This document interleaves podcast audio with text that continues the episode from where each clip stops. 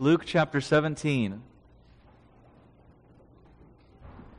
Taken a bit of a detour from Luke. We had a few weeks off. We are getting back into it. If you remember, we had a couple of weeks on the subject of forgiveness. And that was verses 1 through 4. Now we're going to see verse 5 and 6 is going to be our main focus. But I'm going to start in verse 3.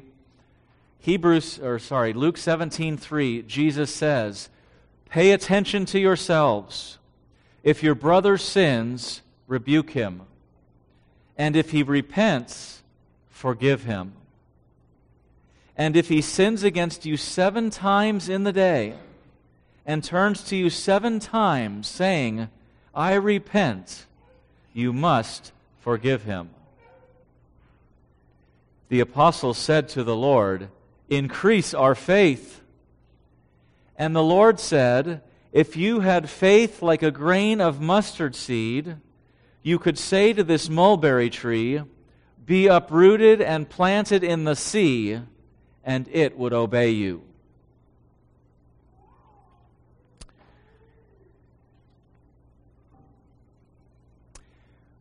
Religious polls in America over the last few decades have revealed a steady increase of people identifying as atheist or agnostic.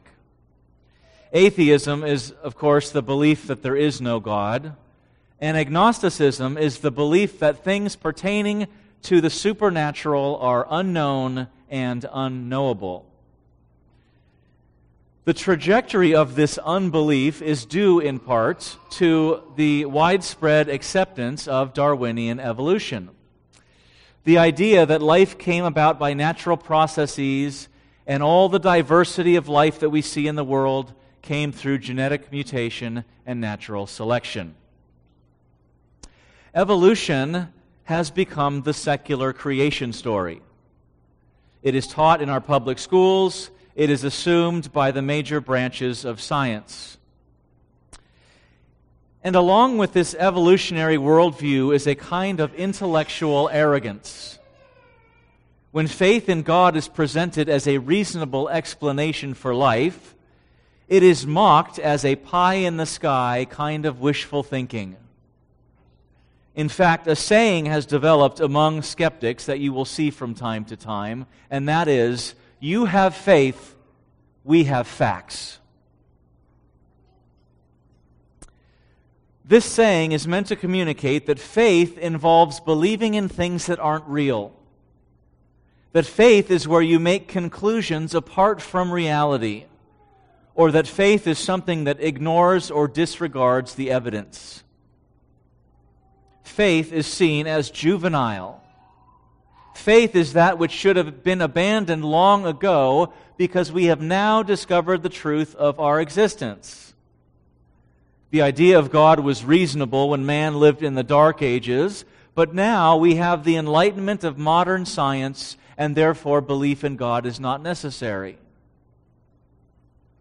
Faith is what people do to make themselves feel better about the universe blindly trusting that there's something out there that they can grasp onto to give them meaning and purpose. These are the kinds of arguments you might hear. This increasing trend in unbelief is also due to a handful of influential authors in our day. Authors who are critical of religious belief and whose writings regularly make the New York Times bestseller list. A number of these books have been published, and they've become so popular that some have called this, new move, this movement the New Atheism. So there's a label for this particular group of authors and this sort of resurgence in unbelief, and it's called New Atheism. It's called new because these men hold that not only is faith in God irrational, but that it should not be tolerated. It's a more aggressive kind of atheism. It's a more evangelistic kind of atheism. In fact, their absolute allegiance to evolutionary theory has a very religious kind of feel to it. They have their holy book, Darwin's Origin of Species. They have their priests, those white robed PhDs of evolutionary biology. And they have their prophets, those churning out best selling books to proclaim to the masses the truth about God, that He is not there. In fact, one of their false one of their prophets said this: Faith is the surrender of the mind. It's the surrender of reason. It's the surrender of the only thing that makes us different from other mammals. Religion is poison because it asks us to give up our most precious faculty, which is that of reason, and to believe things without evidence. It then asks us to respect this, which it calls faith. Now, certainly, Christianity is not built upon surrendering our intellect, and our faith is a response to evidence. We have the unmistakable evidence of a creator through the complexity and diversity of life, which renders any evolutionary model absurd. We have historical figures who have communicated and demonstrated the unseen God we have the very God of creation coming down to us himself, who was publicly received, who did public miracles, who was publicly tried, who was publicly executed, and who was publicly raised again. We have much more to stand upon than one who believes that everything came about by some huge cosmic accident without any foresight or purpose. if, if our creation story begins, in the beginning, God created heaven, the heavens and the earth, their creation story begins, in the beginning, there was nothing, and then it exploded. It's foolishness. It's unprovable. It's based on faith. But still, the accusations are made that what you believe is not consistent with how things really are and the skeptics will continue to say they have facts, we have faith. But in reality, everyone lives by faith. The atheist is completely committed to his anti supernatural, materialistic worldview. Guess what? By faith. In fact, he exercises just as much faith in his belief system as you do. He starts with the idea, the presupposition, there is no God. He goes out into the world and digs in the dirt. He has to make a con- concoct a story about how all of this came to be without any kind of supernatural intervention. He constructs this theory that what we see in the diversity of creation and how, well, he wouldn't call it creation, but the diversity of, of, of life and how things change over time we're just going to take that change and take it all the way back. And of course, that's going to take a lot of time, so it must be billions of years. And so, billions and billions of years ago, all this stuff happened. And he has faith in his belief system just as much as you have faith in yours. In fact, every position in regard to origins is a faith position.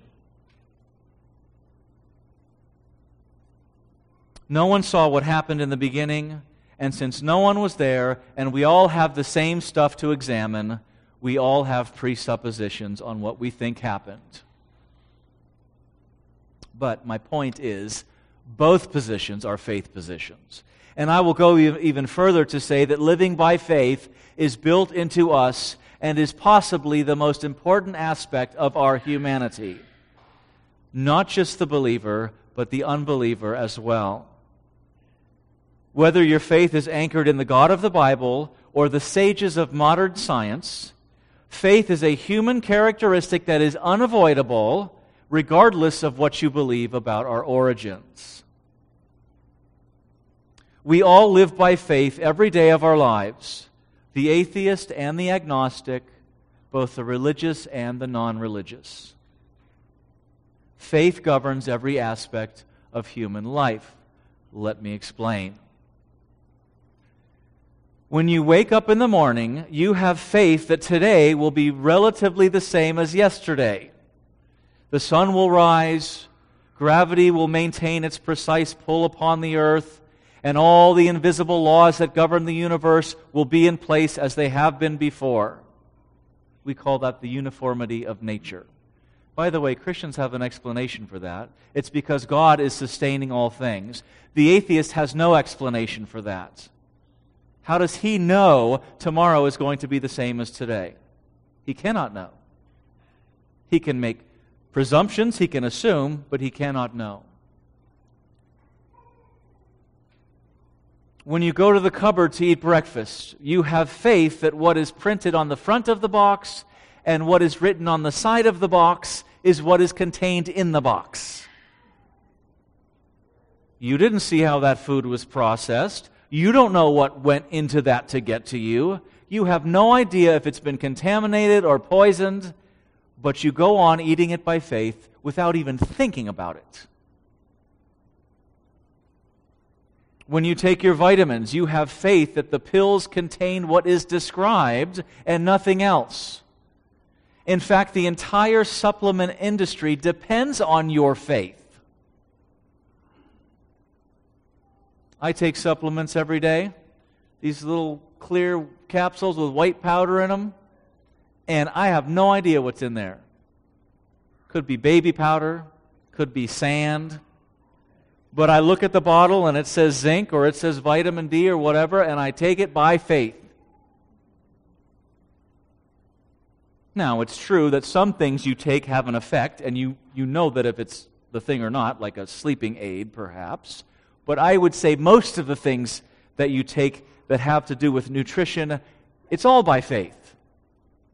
In fact, I just bought a supplement that was advertised on my Facebook feed, and it was making all these kinds of claims, and I thought, yeah, I could use some of that and some of that, and I could, I get, I just turned 50, I could use some improvement in that area.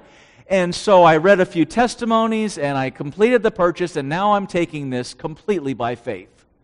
I have no idea if any of these things that were promised are actually going to be happening. I have no evidence, practically no evidence. These testimonies could be false. This company could be a sham. I've not read any relevant literature on the subject of this supplement. It's all by faith. How about when you go to the doctor and you get a prescription for some kind of ailment? You have faith in the doctor that he knows what he's talking about. You have faith that the pharmacy put in the right medication. You have faith that such medicine is helpful and not harmful. You get in your car, you drive to church, you have faith that you will make it there safely, just like you've done many times before. Even though you know hundreds of people die every day in this country in car accidents, but you're trusting that you will not join that statistic and you have faith that you are going to make it here safely and make it home safely. Let's say you are going to travel somewhere, you go to the airport and you go through security and you have faith that these machines that they scan you with are not infusing you with all kinds of radiation that's going to give you cancer later in life. You're trusting the people operating the machines. You're trusting the developers of the machines. You're trusting all of the researchers related to those fields. You don't know any of those people. You don't know anything about this.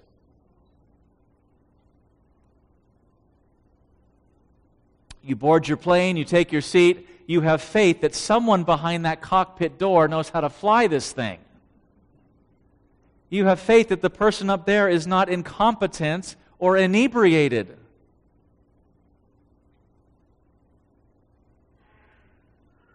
Having just gone through a couple years of COVID 19 panic, we have seen remarkable faith put on display all around us.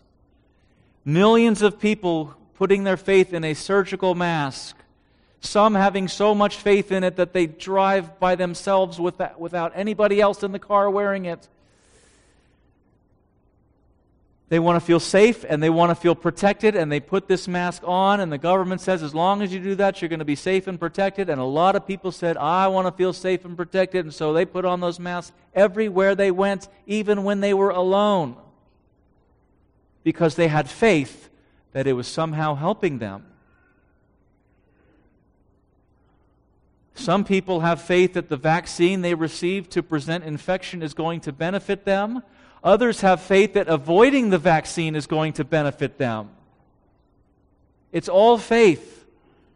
Now, again, some people might research it and say, well, I'm making my, I'm making my conclusions based on things I've studied. That's cool. I'm not arguing that you don't do any research about anything. But my point is, you are having some kind of faith to trust the article, to trust the PhD, to trust the person who wrote it. It's trust, it's trust, it's trust, everywhere, all the way around. People operate by faith every day, all day. We are just so accustomed to it, we don't call it that. And, and we don't even think about it because if you thought about every single thing you did, you would end up in a rubber room with a straitjacket. I believe God has made us with an underlying kind of faith that is a basis for our life in this world that allows you to live without falling to absolute pieces. And I just gave you a few things. You could list thousands of things that you do every day. It's what we do all day long. Now, with that in mind, here, here's mankind's problem mankind's problem, generally speaking, is that he has faith in every area of life except the most important. Living out his life by faith in relationship to God. The reason he will have faith in anything and everything, except that is the most essential part of his design, is because of this thing called sin. And sin blinds us to that which is most important so he can walk through this life and have faith thousands of times during the day, but in the most important area of his existence, he doesn't have faith, or he suppresses the truth about that.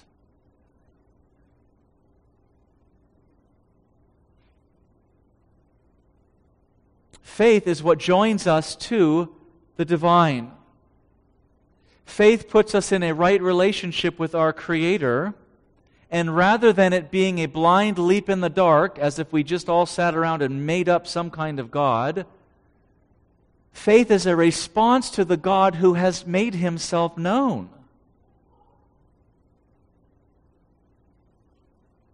So faith is essential in us knowing God. It gets us into that relationship, and faith is also the machinery of living out that relationship. Faith is not a momentary event where you express a one time trust and then you go on living a life apart from God, but rather faith becomes the daily focus of the believer in Christ so that what you say and do and think is all brought into line with who God is. So now, you still practice faith when you take your supplements and eat your cereal and get in your car and go to the airport but you're doing it with faith in God going through your life with Him. So you're exercising faith in all of those ways like the unbeliever does, but this time you have the biggest, most wonderful aspect of faith, which is God Himself.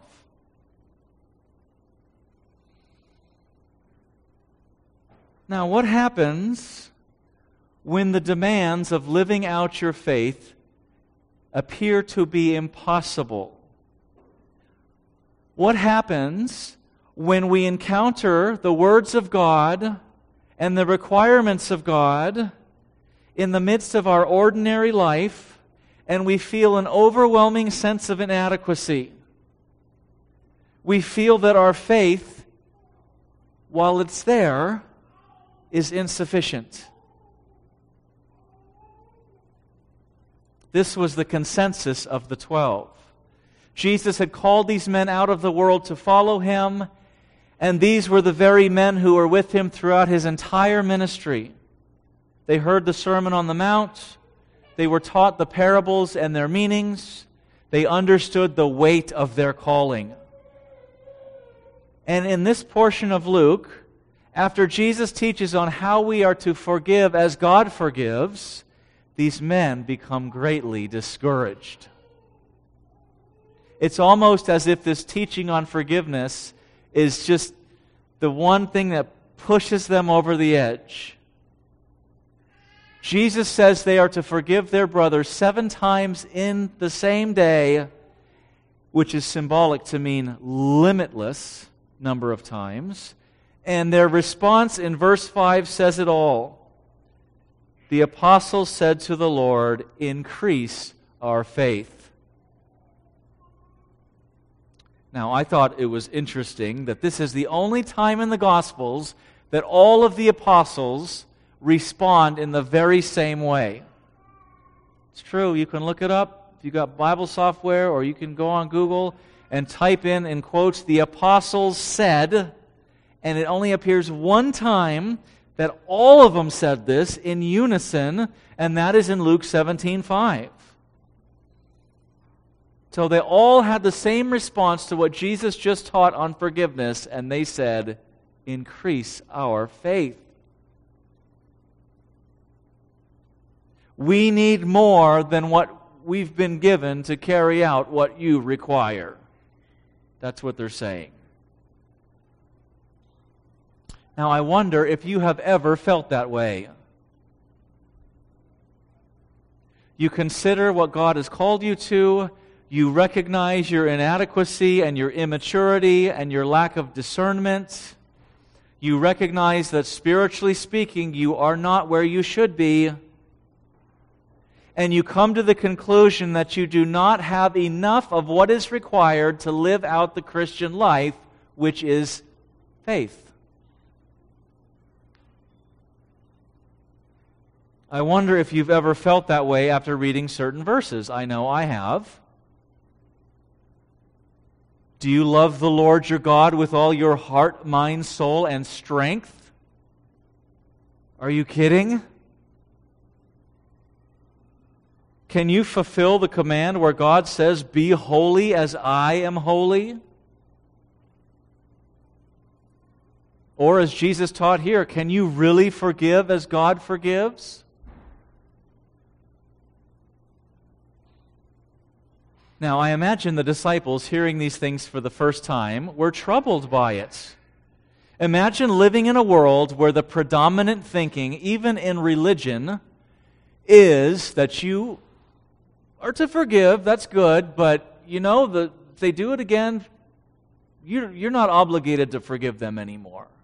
I mean, you gave them a chance and they blew their chance, and so you, you wash your hands of it. I mean, that's the predominant thinking in the culture, that's the predominant thinking in religion. You don't have to forgive again and again and again and again. I mean, you might feel generous one day and forgive a second time and just think of yourself as so good. But five times? Seven times? Seventy times? The only way to accomplish that, it would seem as if they had more faith. Now, the disciples are a wonderful case study because they represent how you and I often think. They are very ordinary people. Have you noticed that? They're just very ordinary. Tax collectors and fishermen and political zealots and farmers and super, super ordinary. And so when you're reading about the disciples and how they respond, don't shake your head and say, I wouldn't have done that, Peter. I wouldn't. It's like, yeah, you probably would have. So they usually respond in a way that's close to how we might respond. That's, I think, that way at least. Now, I don't think their response was all that bad. In fact, I found three things. This is not an outline or anything, but just as a side note, I found three things they got right in their response increase our faith. One, they recognized that faith was already present in them. In other words, they weren't asking to be saved, they weren't asking for the initial amount of faith. They, they, they recognized there, there was faith there. Secondly, they recognize that the faith they possess comes from God. I mean, why would they ask Jesus to increase their faith unless they thought he was the source of their faith? And then the third thing I think they got right is that they went to the right place to find it. They felt an inadequacy within them to carry out the commands of God. They didn't run to the local guru down the street. They didn't go to the self help section of Barnes and Noble. They went to the Lord. So those are good things that they got right.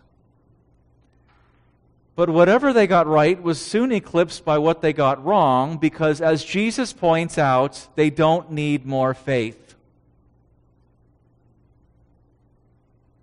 That's going to be the, the whole point.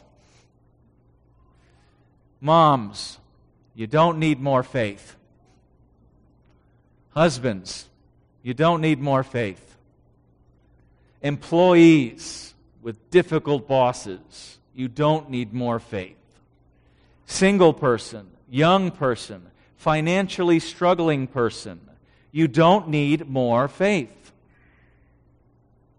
What Jesus is going to tell us is that you just need to apply the faith that you already have. Look at verse 6. And the Lord said, If you had faith like a grain of mustard seed, you could say to this mulberry tree, Be uprooted and planted in the sea, and it would obey you. Now, if this kind of imagery sounds familiar, we saw it back in Luke chapter 13, although he had a different application for it. But just to refresh you, a mustard seed is incredibly small. Think of a sesame seed on the sesame seed bun that you get. Tiny, tiny. And back in Luke 13, he's talking about how that seed is planted and it grows into this massive, massive plant. Different picture here. In this illustration, he's saying you're going to take this teeny tiny seemingly insignificant sesame sized seed, and you are going to do incredible things with it. Lest you think the little itty bitty faith that you have is worthless, or lest you think you are inadequate, Jesus is going to teach that if you have that much, just that much, you can do world changing kinds of things. He says, You could say to this mulberry tree, Be uprooted and planted in the sea, and it would obey you. Now, this is the only reference of a mulberry tree in the Bible. And it's very likely that Jesus was pointing to one when he taught, he would point to different things in creation and use them as spiritual points. And so he probably points to this tree, and it's an interesting choice because this tree has a very deep and complex root system. The mulberry tree does. Some trees, their roots go out very shallow and they're easy to unearth, but the mulberry tree can live as long as 600 years, and in an arid place like the Middle East, its roots spread out very, very far and very, very deep looking for water, and over hundreds and hundreds of years, it becomes this nearly impossible thing to remove. You got one of these things in your backyard that you want to get rid of, forget about it, okay? So, the picture here is this embedded immovable object that is n- nearly impossible to displace.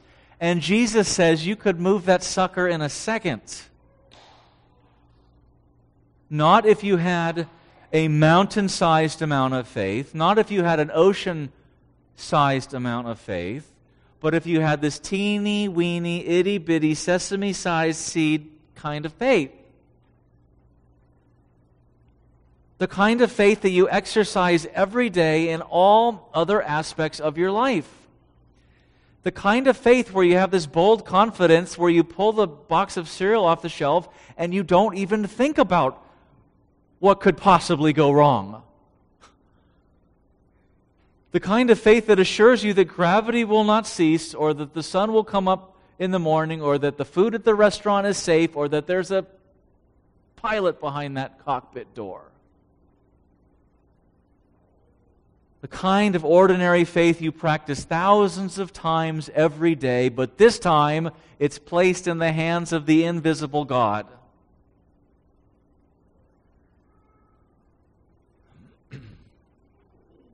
Now, does Jesus really mean that Christians should be walking around uprooting this tree and that? Or, as he uses elsewhere, taking this mountain and moving it to another spot. Does Jesus really expect his disciples to have that kind of power evidenced in our lives? Well, I hope you recognize that us moving mountains and trees around is not the will of God. God has not called us to be the kingdom of God on earth by rearranging the earth's topography. I mean, what kind of devastation would that cause if you moved a mountain? You never see Jesus or Paul or any other biblical figure demonstrating their faith by moving around trees or mountains. Or can we all agree upon that? Yeah. But rather, Jesus is using a silly picture. He's using hyperbole, exaggeration for the sake of making a point, to describe the power of genuine faith that even someone who has a little bit of faith can do extraordinary things. Not because they're great, but because faith joins them to the greatness of God.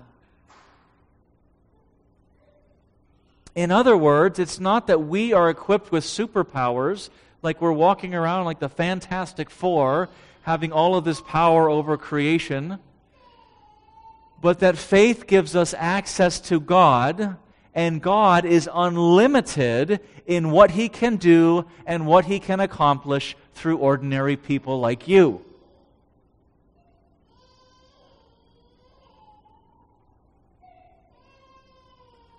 Probably the most tree uprooting, mountain moving works that we see through ordinary people is how God uses them to spread the life saving message of the gospel. God's plan to transform the world involves you loving and engaging people who have deep, embedded, sinful roots that go all the way down to death. And God uses people like you and your faith to transplant them from death to life.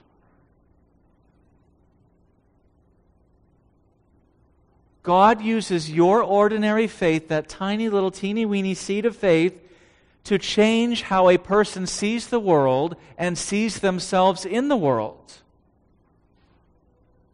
You possess these words of life, and God uses those words to uproot someone from the broad road of destruction to the narrow path of life. And you say, Well, I'm not doing that. I don't have the power to do that. Exactly. The power is not in you, it's in God. God is the one who, spiritually speaking, moves mountains, uproots mulberry trees. And he does it through his, the faith of his servants and believing that he can do it.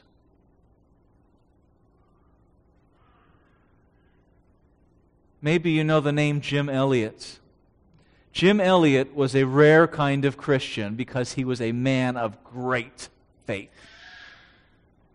And Jim Elliot, along with his friends, moved to Ecuador in the middle of a jungle to share the gospel with an unreached people group. And after many days of giving them gifts, they camped out on a nearby beach and they finally made contact with this notoriously savage people who are known for hostility and violence. And if you know the account of Jim Elliot and the other men, they were tragically killed, brutally murdered by these people they were trying to reach.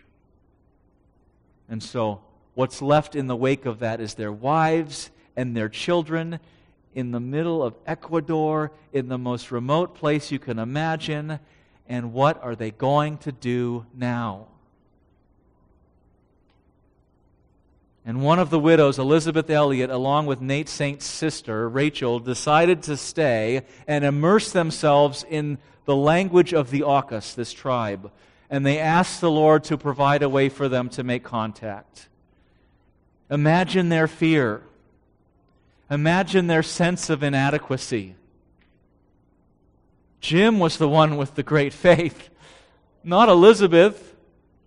And now he's gone. And here these, wom- these women took this mustard s- seed of faith and they were determined to live out what was God's plan from the beginning, which was to reach this people group.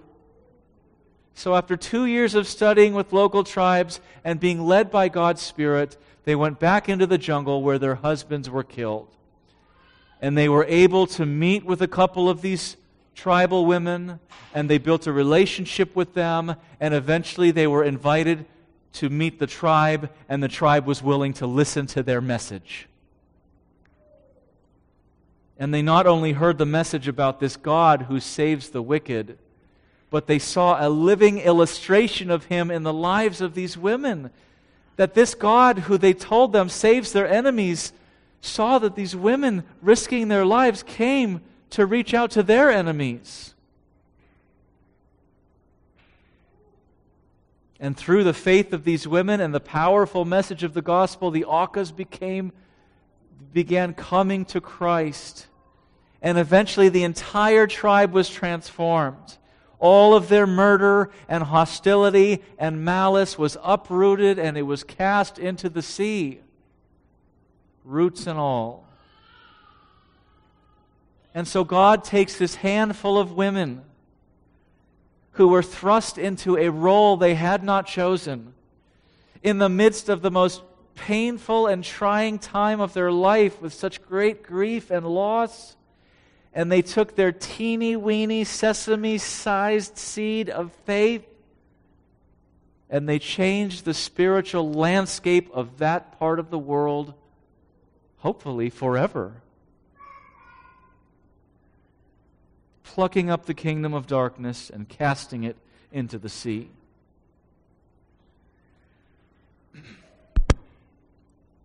Now, ordinary people, like you and me, often don't see these big, radical kinds of changes. Most of us will not have to apply that mustard seed faith to uproot a village or a community. But what God does over time with that mustard seed of faith in you is still remarkable. God can take someone like you who does not love very naturally and, to draw upon the context of Jesus and the disciples, use that mustard seed of faith to forgive your neighbor. Forgive that person who's hurt you. Forgive that family member who has over and over again burned that bridge with you and give you the faith to forgive not once, but even seven times in a day. God can take a tiny amount of faith and through that faith uproot a deep system of bitterness that's within you and uproot it and cast it into the sea and give you a heart of love for your neighbor. You don't need more faith. You just need to apply the faith that you already have. Faith in the God who moves mountains. Let's pray.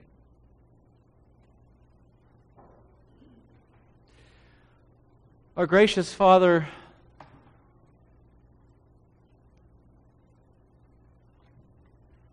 please help us to walk out the faith that you have put in us, that we would apply it